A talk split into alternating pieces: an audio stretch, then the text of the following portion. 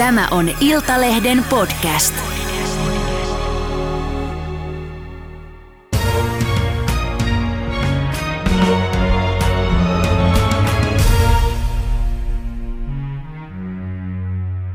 Tervetuloa perjantaina Elti ensiltänsä saaneen Punkkisota-dokumentin ohjaaja Joonas Päri Hel, eli Vuori Helvetti. Kiitoksia. Hei, minkälaista punkkisotaa sä nyt oikein käyt? No tällä hetkellä itse asiassa tässä on tullut vähän isompi juttu kuin mun normaaleista dokumenttielokuvista, eli pyrin jatkamaan tällä borrelioosi-urallani ja auttamaan mahdollisimman paljon ihmisiä, jotka ei saa apua. Mm. Sä oot tosiaan kertonut itsekin sairastunees punkin puremasta vakavaan borrelioosiin, niin milloin tota, aloit saamaan oireita ja minkälaisia?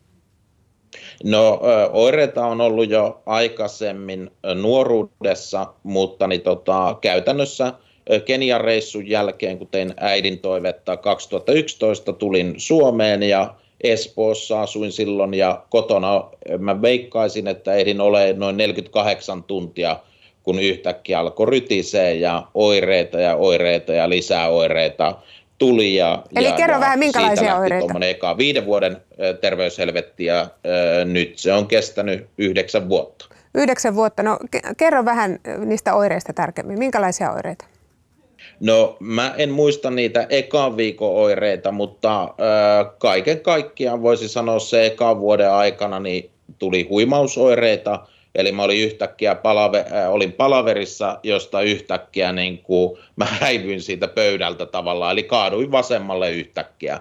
Ja to, toki niin kuin koko kokousväkikin ihmetteli, että mihin se Joonas hävisi. Sitten on tämmöisiä niin kuin night sweat, eli niin kuin yöhikoilua yläosassa, joka on papeisia oireita. Sitten oli, äh, niitä oli niin kuin kaiken kaikkiaan kuin 2000 olisiko ollut 17, kirjaudun saksalaiseen sairaalaan, niin olisiko ollut 22 eri oiretta. Muisti, muisti pätki todella pahasti ja, ja, ja siellä on ihan ripulia, kuumeilua, vaikka mitä oireita. Noin 20, 22 oiretta loppujen lopuksi. Joo. No kävitkö se Suomessa sitten lääkärin pakeilla? No siinä tuli käytyä ekaan neljän vai viiden vuoden aikana noin 82 lääkäriä tai sairaanhoitoalan ammattilaista yritti mua auttaa tai, tai, tai kävin tapaamassa ja tehtiin eri testejä ja, ja, ja sitten tuli ö, lääkäri, mä kutsun häntä lääkäri 83, numero 83 ja hänelle mä sanoin sitten aikaa tuolta niin matalalla äänellä palakurkussa, että sä oot mun viimeinen lääkäri, jonka mä tapaan, eli mulla ei ole enää ihmisenä voimia mennä niin kuin lääkäriltä toiselle. Et siinä vaiheessa mä olin tää, muistaakseni käynyt 11 sairaalaketjua läpi. Mm, Suomessa. Ja oliko tämä 83. myös suomalainen lääkäri?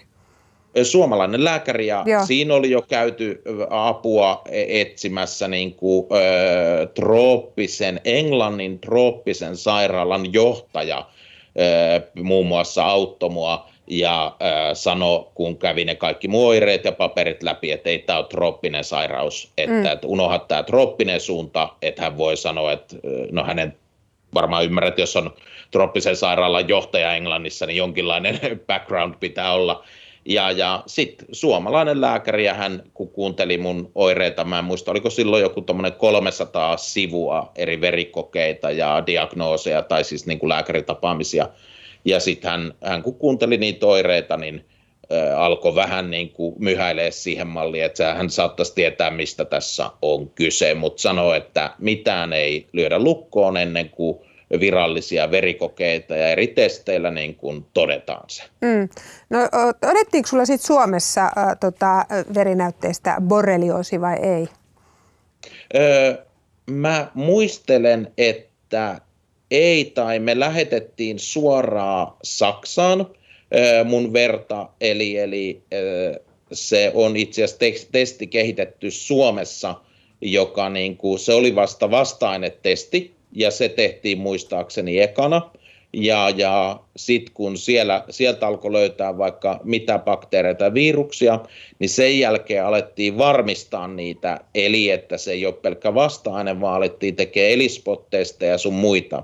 Ja siinä vaiheessa, kun mä en muista mikä vuosi oli menossa 2017, kun alettiin virallisesti kuvaamaan, kuvattiin jo 2016, mutta virallisesti kuvaamaan elokuvaa Punkkisota, ja kun tein tietenkin käsikirjoitusta silloin, niin tota, suomalaiset lääkärit haukku saksalaiset laboratoriot, että se on vaan humpuukia, niin silloin mä tajusin sen, että hän kutti, että mäpä teen ne mahdollisimman monessa maassa ne testit. Eli sitten kukaan ei voi väittää, että se vaan labra oli höpsö mm. joten mun veret lähetettiin myös huippulaboratorioihin Yhdysvaltoihin ja Saksaan, ja kaikkialta tuli niin kuin strong positive vastaus niihin mun testeihin. Äh, eli strong positive siihen, että, että sulla on borrelioosi.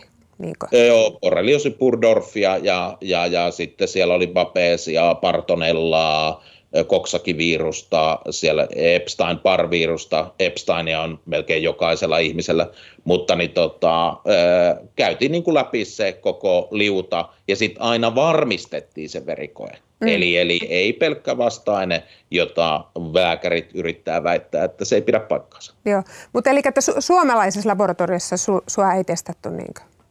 Öö, itse asiassa nyt mun on pakko sanoa, että me te, ei, ei kun tehtiin ELISA-testin, eli ELISA-testin se tynkätesti testiin, öö, tehtiin Suomessa ja se oli negatiivinen. Mutta siitähän on olemassa myös laaja versio, ja ELISA-testi, se koko testi on tavallaan susi, eli sun pitää just tiettyyn aikaan tehdä se testi. Eli ei liian nopeeta punkinpuremasta ja ei liian kauaa punkinpuremasta. Ja jos sä maalikkona kuuntelet mua, niin eikö kuulosta aika jännältä testiltä, kun pitää juuri tietää, kuinka monta vuorokautta siitä punkinpuremasta on. Ja sitä ennen se ei toimi, sitten se toimii ja sitten se taas ei toimi. Ja tässä mennään vielä vikaan siinä, että me ajatellaan tai meidän sairaanhoitoketju ajattelee punkkeja, että ne on suomalaisia punkkeja, mutta äh, mehän matkustellaan, sinähän et ole Susanna koskaan käynyt ulkomailla, ethän. Eli käytännössä määhän on voinut saa punkin pureman New Yorkissa Central Parkissa, missä on ollut kuvauksissa esim. Ja siellä on eri laji ja niissä punkeissa on eri borrelia-lajit.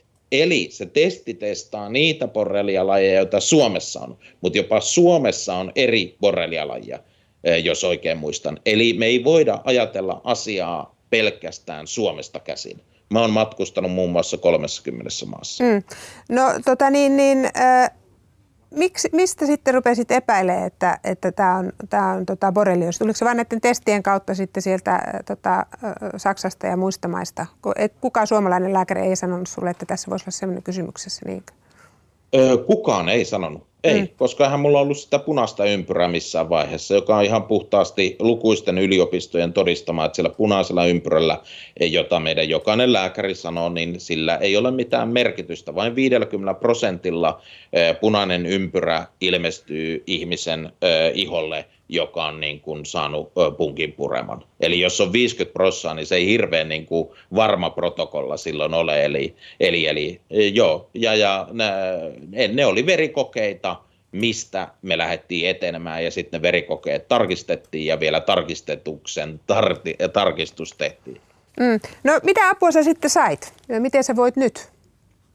No siis äh, mä menin aluksi Saksaan sairaalaan hoitoon, äh, olin siellä hoidoissa ja sitten mä päädyin lopulta yhdysvaltalaisen lääkärin hoidettavaksi, joka on hoitanut 13 000 borrelioosipotilasta. Ja hän ja sitä ennen saksalainen sairaala niin on tappanut nyt 10 bakteeria virusta 12 ja vuonna 2017 mä olin täysin työkyvytön, niin kuin suurin osa kroonisen borrelioosin potilaista – ja nyt mä paukuttanut tässä presskiertueella tuommoista 15-16 tuntia per päivä mm. töitä.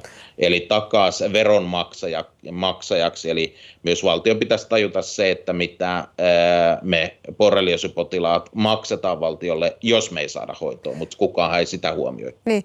Mitä se tarkoittaa, kun sä että sä 2017 työkyvytön? Eli kuinka huonossa jamassa sä olit? Työkyvytön. Elikkä? Öö, eli, eli siis makasin, mulla on siihen niin kuin koko toimistoväki ties, öö, kuvattiin Baby Jane elokuvaa siihen aikaan ja mä makasin toimiston lattialla patjalla, öö, jos meillä kävi joku toimistolla vieras, hän luuli, että onko Joonaksella siis niin kuin krapula, että vai, vai että miksi hän makaa toimiston patjalla, mutta mä en ollut enää, en mä ollut, mä sanoin Sadulle ihan suoraan, hommaa mulle ase tai hommaa mut johonkin sairaalaan, ihan sama missä päin maapalloa. Mä otin 24 000 euroa pankkilainaa ja painuin Saksaan. Ja mä mm. vaan sanoin, että ei sille elämällä ole, jos sut viedään elämä, niin se on ihan sama, maksat se 24 tonnia. Jos sä saat sen takaisin, niin sä oot valmis sen maksaa. Mm. No tota, mitä sä ajattelet siitä, että, että tiedehän ei, ei tällä hetkellä allekirjoita tätä käsitystä siitä, että, että on olemassa niin sanottu tämä krooninen borrelioosi tässä muodossa, missä me puhutaan, että, että kun on säännön mikrobiolääkehoidon, niin elävien borreliaaribakteerin aiheuttamasta kroonisesta borrelioosista ei ole tieteellistä näyttöä, vaan he sanoivat, että pitäisi puhua post-lyme-oireilusta. Mitä ajattelet tästä?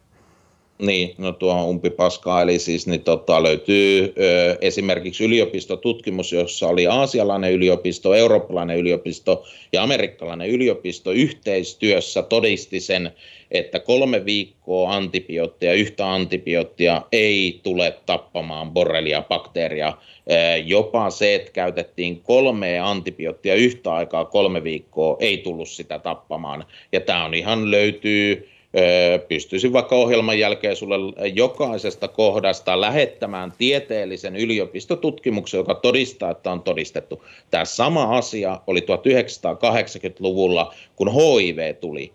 Väitettiin, että HIV ei ole olemassa, ja kansainvälinen terveysjärjestö ja pari muuta isoa terveysjärjestöä ei puuttunut asiaan, kunnes pari vuotta myöhemmin tajuttiin, että jumakauta nämä pioneerilääkärit ja tutkijat olikin oikeassa. Mm.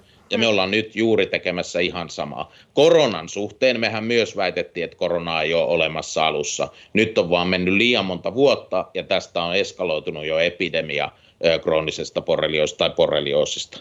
Niin. Parempi olisi kutsua äh, englanniksi tick-borne disease, eli punkin aiheuttamat taudit, koska siellä on kaikkia muitakin bakteeria viruksia, joita meidän suomalaiset esimerkiksi lääkärit eivät huomioi lainkaan. Niin, tosiaan t- tällä hetkellä näin, jos käy kat- katsoa vaikka Duodeckimin äh, sivulta, niin tota, näin siellä sanotaan ja, ja sanotaan myös se, että et voi olla, että yksi selitys näissä, epä, he sanoo epätyypillisissä kroonisissa tapauksissa voisi olla tämmöinen infektion laukaisema pitkäkestoinen immuunireaktio.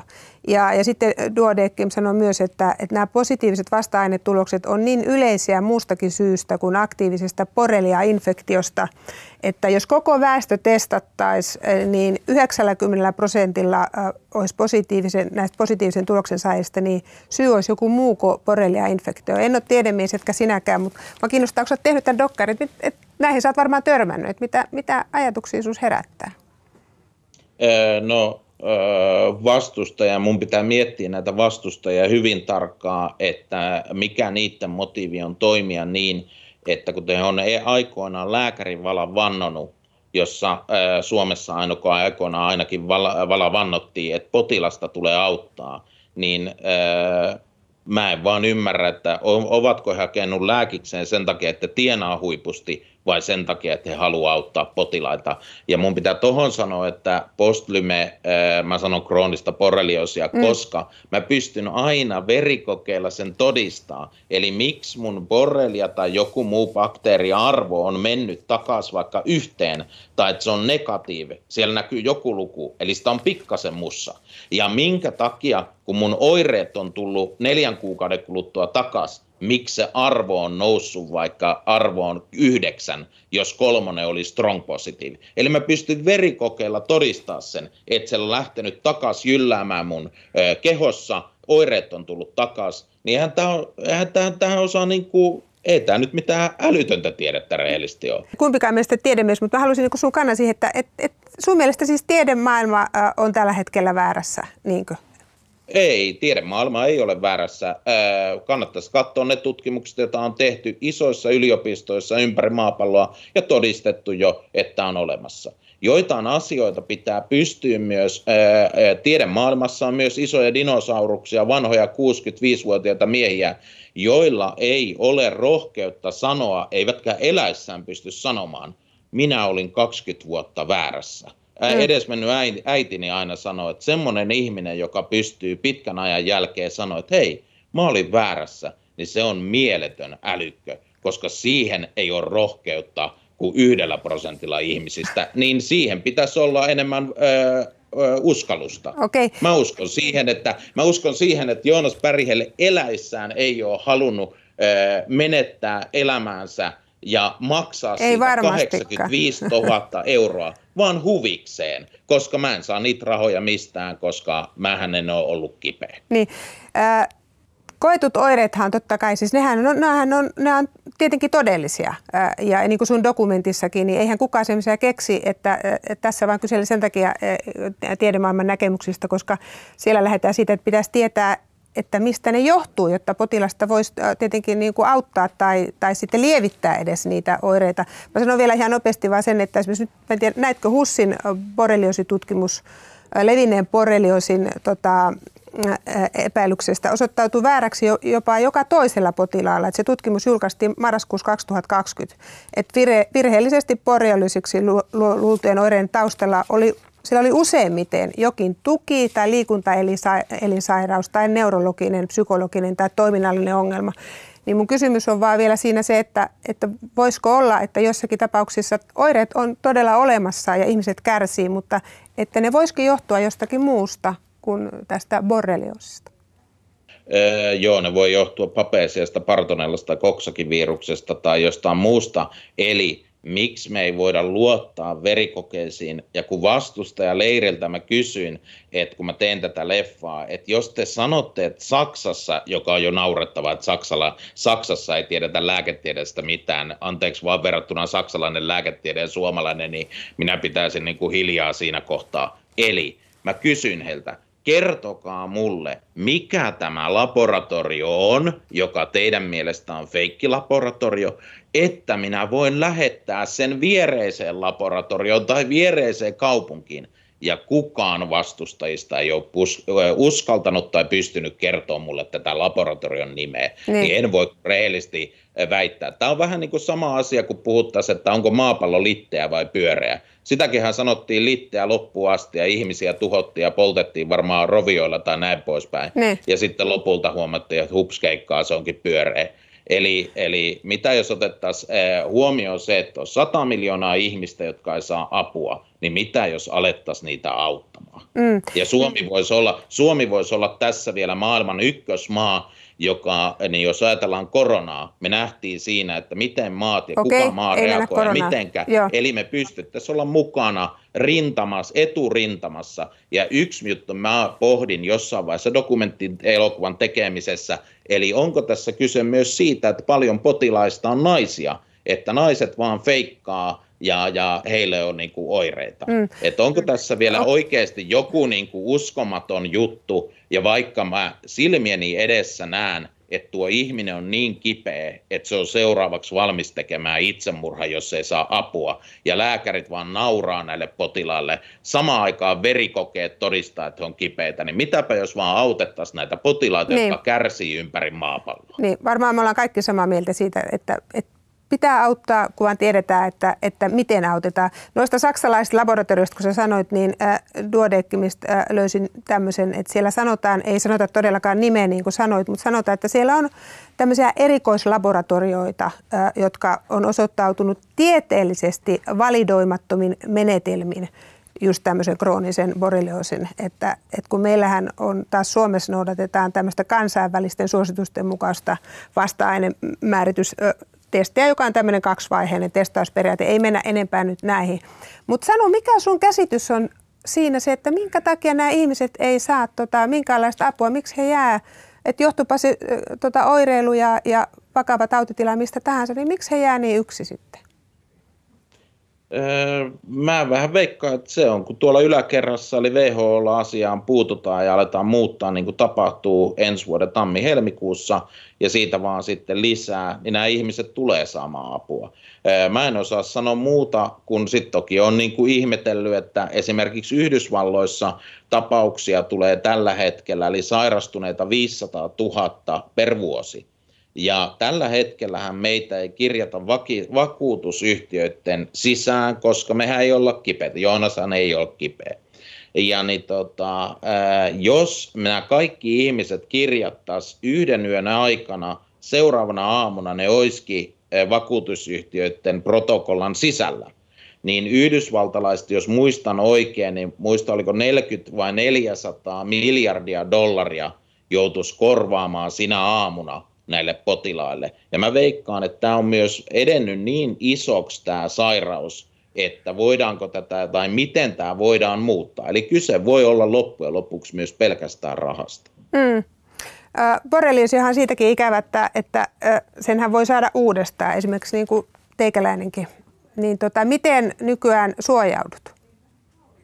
No täytyy sanoa, että asennoidun metsään menemiseen riippuu millä alueella, niin aivan uudella tavalla. Eli rehellisesti toivoo, että jokainen äiti ja isä katsoisi tämän elokuvaa ennen kuin pistää lapsiaan ainakaan semmoiselle alueelle, jossa paljon punkkeja on, mutta varustaudun tietyllä tavalla ja yritän estää punkkien pääsemisen iholleni. Jos, jos elokuvan näkee Lauran tarinan vaikka Italiasta, niin ei kukaan halua kokea semmoista koskaan. Tai Joanin tarinan Ranskasta, ei kukaan halua semmoista, että pieni lapsi yritetään viedä hulluja huoneille. Ja kun hän saa antibiootteja, mä en muista oliko kolmen päivän kohdalla vai viikon kohdalla, niin kaikki oireet tai oireet lähti häviämään ja hänkin sai elämää takaisin. Eli, eli, eli niin kun, on se vain jännä, että ihmisiä ei voida auttaa. Hmm. No susta on tullut tämmöinen julkinen punkkisotamies ja olet antanut kasvo sille, niin saat sä paljon yhteydenottoja sitten ihmisiltä ja minkälaisia?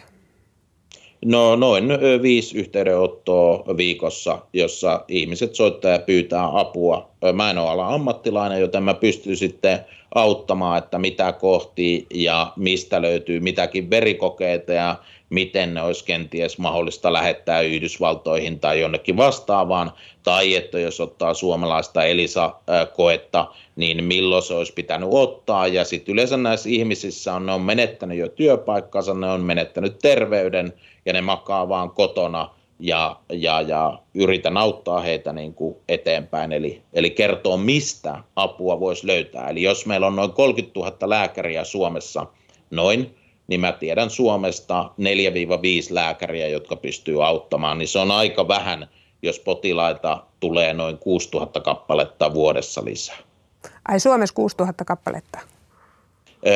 Vastapuolen leiriltä mulle sanottiin Suomessa, että ne luvut, mitä julkisuuteen sanotaan, ovat aidosti liian pienet. Ja tämä on siltä toiselta puolelta, eli, eli jos punkkisotaa käydään ja mä oon toisella puolella, niin tota, tämä on vasta leiriltä, vastapuolen leiriltä sanottiin, että ne tilastot, mitä Suomen terveysviranomaiset julkistaa netissä, niin on ihan hölynpölyä, että lähempänä ollaan 6000 per vuosi. Niin, te- ja silloin, THL... Jos siihen pystytään heti tarttumaan, eli sulla, sinulla tulee äh, ensi viikonloppuna punkki, jäät siitä, äh, niin kuin, äh, saat sen kiinni ja nappaat se siitä veksi, ja sä saisit heti hoidon, silloin mä uskon, että se kolmen viikon antibiootti toimii, mutta mun tapauksessa se on ollut vähintään viisi vuotta ennen kuin mä sain hoitoa. Ja muun muassa Ranskan lääketieteellisen yhdistyksen kunniajäsen, niin tota, hän ei voinut vastata mulle. Mä kysyin häneltä kolme kertaa tätä kysymystä ja hän ei pystynyt vastaamaan,